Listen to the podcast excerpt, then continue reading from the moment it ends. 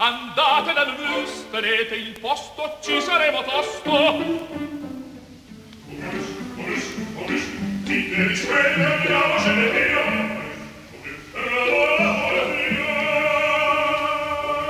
Momus, il caffè dell'opera.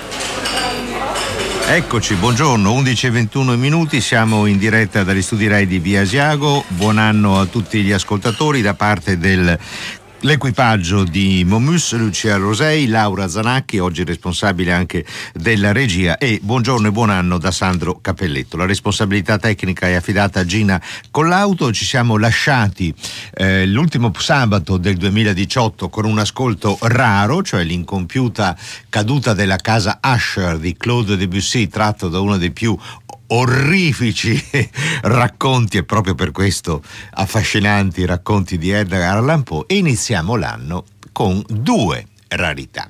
Lo abbiamo fatto, diciamo, scientemente, nel senso che ci piace verificare eh, essere confortati o meno in questa nostra scelta, la disponibilità degli ascoltatori di Radio 3, senz'altro la platea dalle orecchie più fini che ci sia oggi in Italia, anche quella eh, disposta a correre avventure d'ascolto non sempre usuali, appunto se la proposta di titoli rari che difficilmente vedremo allestiti nei nostri teatri dove l'orientamento è ormai piuttosto chiaro per timore di avere problemi di risposta da parte del pubblico e di qualche sala dunque non piena, anzi piuttosto vuota, basta vedere eh, i cartelloni delle programmazioni liriche delle stagioni 18-19, beh, si scelgono sempre i titoli più noti, di maggior richiamo, le, ehm, le curiosità latitano, le novità sono eh, scarsissime. E allora, naturalmente, eh, nella nostra eh, isola di Momus eh, osiamo qualche cosa che magari istituzioni grandi, con grandi budget, molti dipendenti, molte responsabilità anche di tipo amministrativo e finanziario, finanziario osano meno. Insomma, per farla breve, andiamo in Francia. Andiamo in Francia dove al teatro di Versailles sono stati allestiti due titoli, uno di Marc-Antoine Charpentier e uno di eh, Rameau. Cominciamo da Charpentier.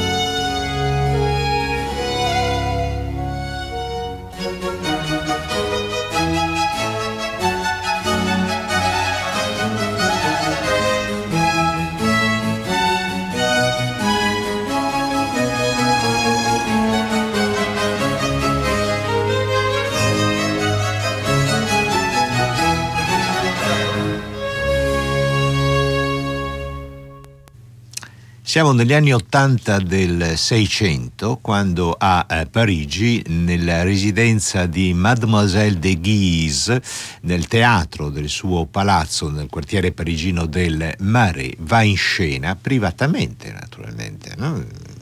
come sappiamo l'opera nasce per diletto di mecenati privati. Alla fine del Seicento in Italia l'opera era già un'impresa, già da 50 anni, dal 1637 per l'esattezza, delle compagnie di attori, cantanti, danzatori, musicisti hanno assunto su di sé il carico dell'impresa, cioè di poter campare, di poter guadagnarsi da vivere mettendo in scena degli spettacoli eh, d'opera. Ma in Francia la, mm, l'opera eh, e il balletto sono ancora appannaggio della fruizione della eh, nobiltà e dell'aristocrazia e così accade per l'Acteon Atteone di Charpentier. Charpentier Cartier ha una cinquantina d'anni, eh, è stato a lungo in Italia, ha viaggiato a lungo in Italia dove eh, è stato in contatto con Giacomo Carissimi e eh, vuole portare la vivacità, i colori della musica italiana nell'assetto piuttosto rigido, cadenzato, prevedibile della musica di corte francese. Questa ouverture che abbiamo ascoltato, tra l'altro nell'esecuzione delle Florissant dirette da William Christie, ci dà conto. Che cos'è Acteon? Allora, Atteone è, il, è un cacciatore che è stato educato dal centauro Chirone ed è diventato un cacciatore leggendario, famosissimo, bravissimo. Che cosa succede? Un giorno il fato decide che per lui è finita. Vede Artemide, Diana, la dea Diana. Che cosa? La vede mentre assieme alle sue amiche, collaboratrici, fa il bagno e la vede nuda e la colpa è irrimediabile, per cui Ateone viene tramutato in cervo.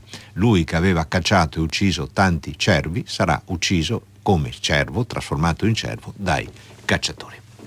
Questo è quanto ci racconta Ovidio nelle Metamorfosi e quanto Charpentier racconta in questa opera. Che opera è? Opera de chasse, opera di caccia, quindi da caccia, quindi balletti, quindi finzioni, quindi un'ambientazione pastorale e eh, di caccia.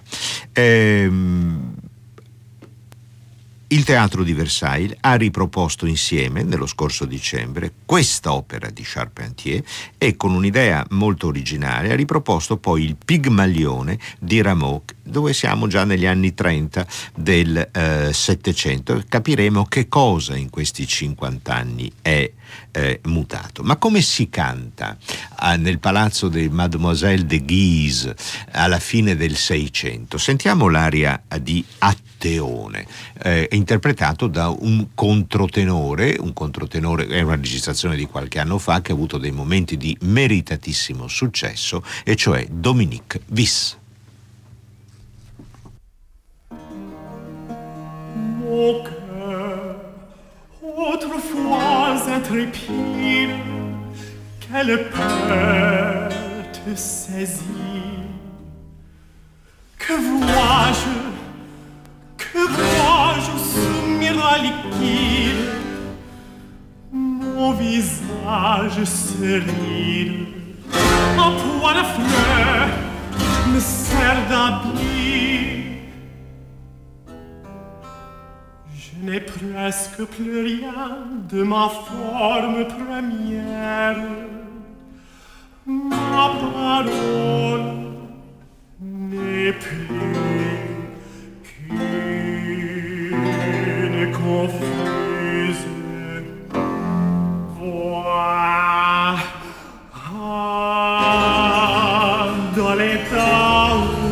je ah, me vois Dieu m'avait formé d'une noble sang des rois. Pour épargner ma honte, ôtez-moi la lumière.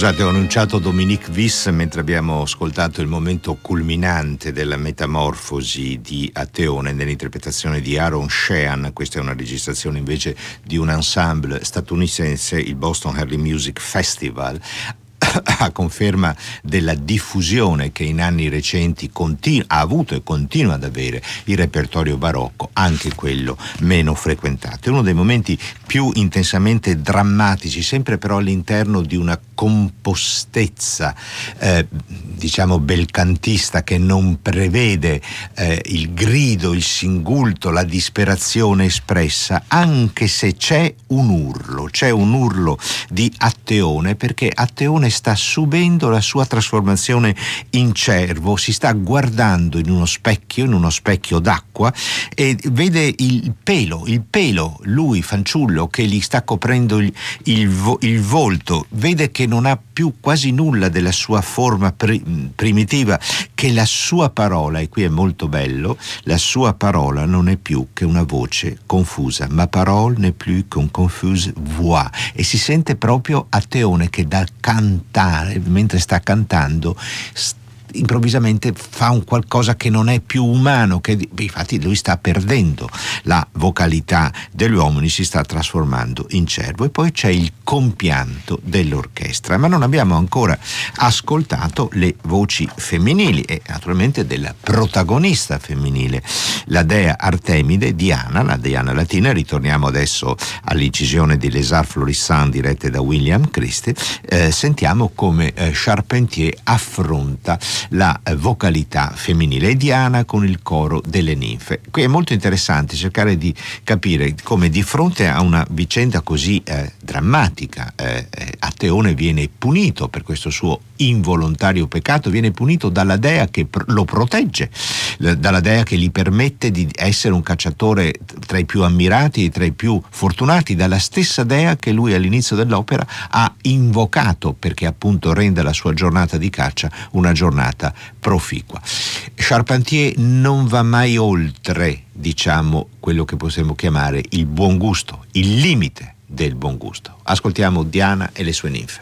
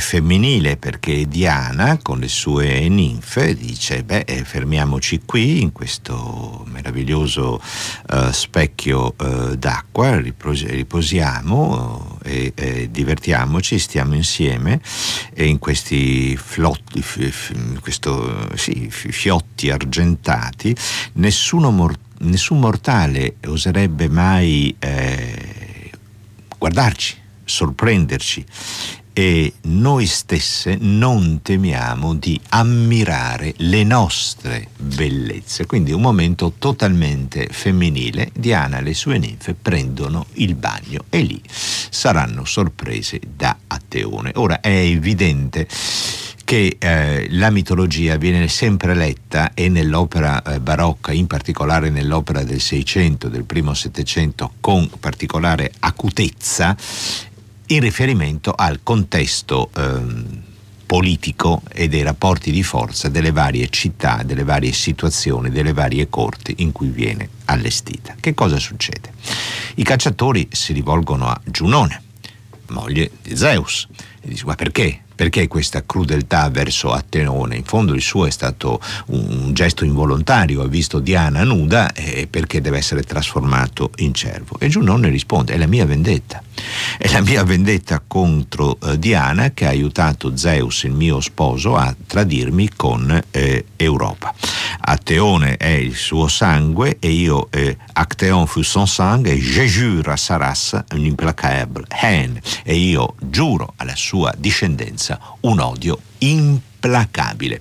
Questi conflitti vanno letti all'interno dei conflitti che agitavano la corte di Francia di fine 600, ma 300 anni dopo vediamo se questa musica ci comunica ancora le emozioni e le riflessioni che ha certamente comunicato al pubblico del tempo. E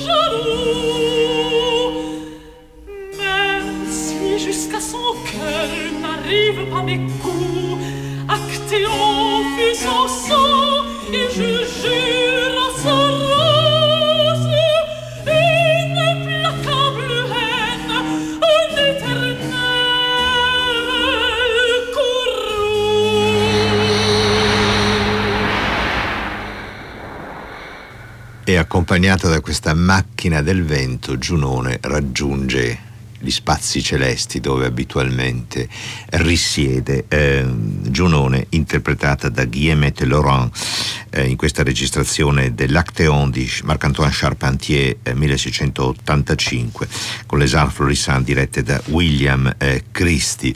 Eh, sono arrivati diversi messaggi al numero della comunità d'ascolto di eh, Radio 3 d'accordo sull'opportunità di titoli meno noti però tutto sommato qualche inserimento fuori repertorio si comincia a eh, vedere, eh, dice il signor eh, Mauro, per esempio a Roma lo scorso anno la Lulu di Alban Berg, quest'anno l'Angelo di Fuoco di Prokofiev, sì certo, certamente sono due capolavori assoluti dico dovrebbero essere in repertorio, ma sono titoli del Novecento, ci divide quasi un secolo, sia dalla Lulu che dall'Angelo eh, di Fuoco. Un'altra signora, la signora Ida, dice speriamo che qualche regista eccentrico non abbia ambientato la vicenda di Atteone in un'epoca più o meno moderna. Sa cosa eh, posso dire? Eh, che in realtà il passaggio tra Atteone Teone e Pigmalione era segnato da una composizione eh, nuova per Inception, per violino barocco solo e danza contemporanea.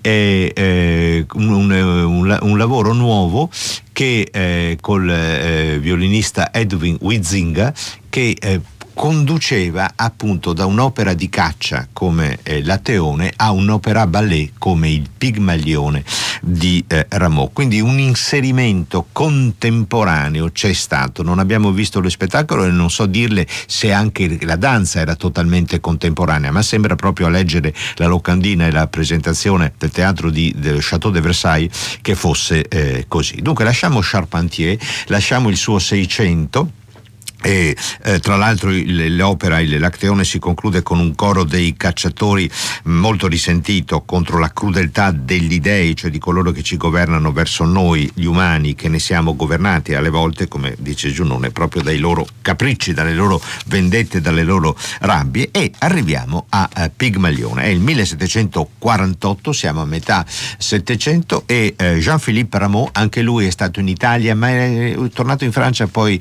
dopo questo viaggio molto meno entusiasta di quanto non sia tornato Marc-Antoine Charpentier mezzo secolo prima, va in scena nel 1748 sempre a Parigi questa opera ballet.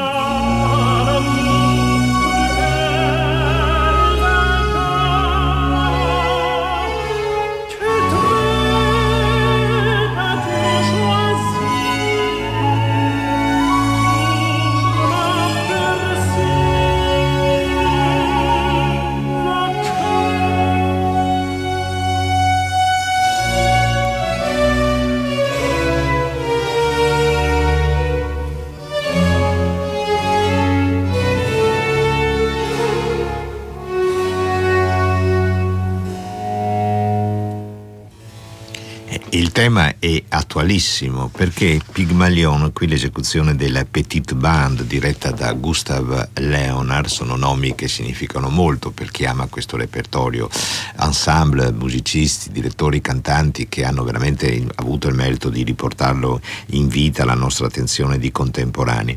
Pygmalione vive un dramma totalmente moderno, cioè bisogna eh, amare la realtà, la re- quale realtà? La realtà reale o la realtà virtuale? perché lui si sta innamorando di una statua.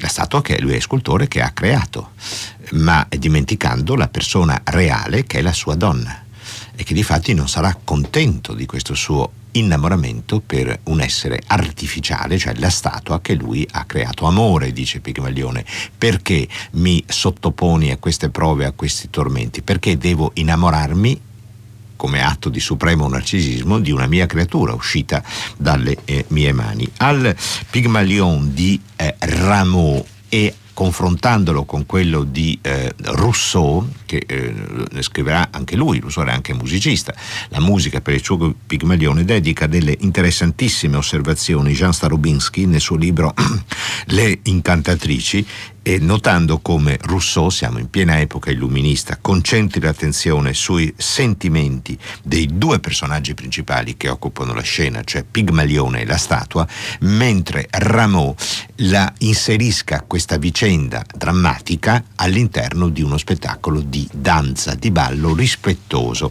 delle convenzioni e delle attese del pubblico che voleva anche uno per il quale il pubblico francese non esisteva l'opera senza anche una coreografia. Ma sentiamo la statua.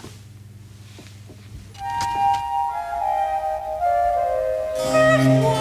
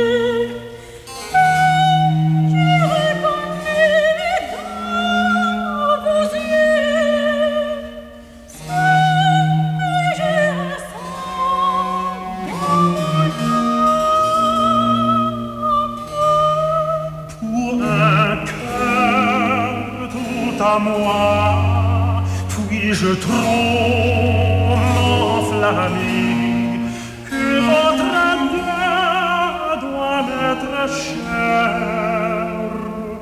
Vos premiers mouvements sont dédiés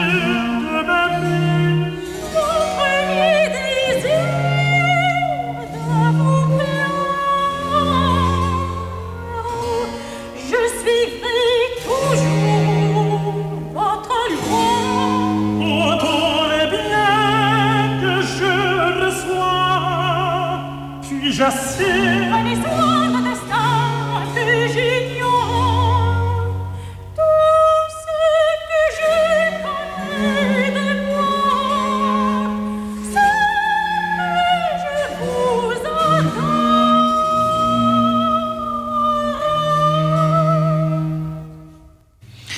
Assolutamente meravigliose le parole finali della statua che si rivolge al suo creatore, a Pigmalione. Prendetevi cura eh, di me, io sono, io ignoro il mio destino, tutto quello che so è che io vi adoro perché la statua vive grazie al genio dell'artista che l'ha creata. L'artista è innamorato della propria opera, scopre di esserlo ben più di quanto ami la donna che è legata a lui. Questo è il dramma, ma è un dramma? No, non può esserci dramma, non può esserci dramma e tutto si risolverà. Infatti il nostro ascoltatore Gennaro molto acutamente dice ehm, non era alquanto retro lo stile francese rimanendo legato al 600 italiano pur nel 700, qui siamo al 1748 con eh, Rameau. Dipendeva anche questo dall'isolamento di corte di tale rappresentazioni, dipendeva certamente anche da questo, dal fatto fatto che l'aristocrazia e la monarchia francese fossero rimaste immutate per tutto questo tempo, che ci fosse uno Stato unitario con uno monarca, una capitale, Parigi, una grande corte a Parigi e a Versailles e, e su questo in, eh, insisteranno eh, moltissimo gli illuministi, Rousseau, tra i primi per rompere questa monotonia, questa prevedibilità, questa grazia, questa levigatezza dell'opera francese nel rapporto tra parola, cantata e musica. Ma come finisce Pygmalion? Finisce col trionfo dell'amore, l'amour trionfa, perché l'amore entra in scena e dice ma io ho fatto tutto io perché ho voluto premiare il genio di un artista che crea la sua opera. L'amour trionfa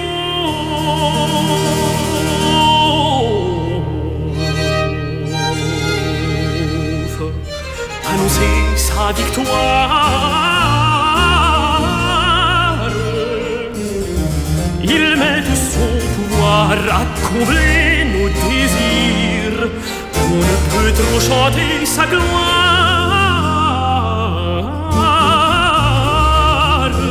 Il la trouve dans nos plaisirs, il la trouve dans nos plaisirs, il la trouve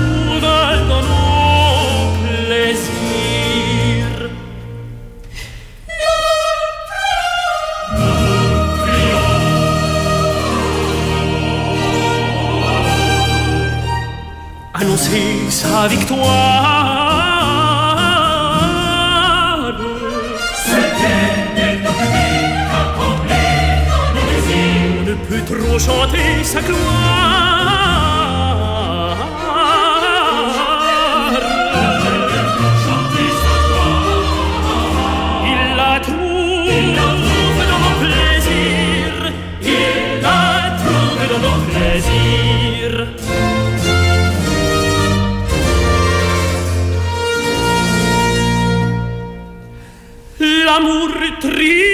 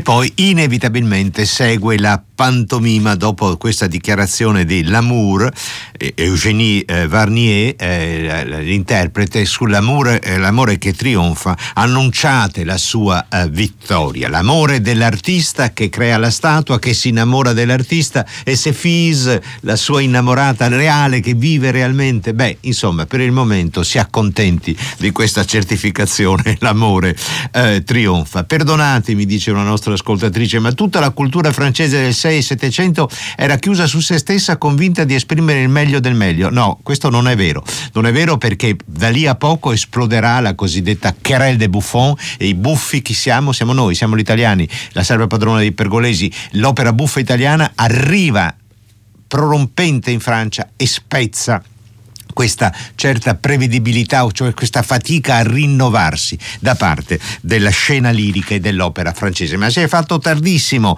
Momus chiude in fretta i battenti, niente paura e ci accomodiamo di là, in sala da concerto. RAI, Radio 3.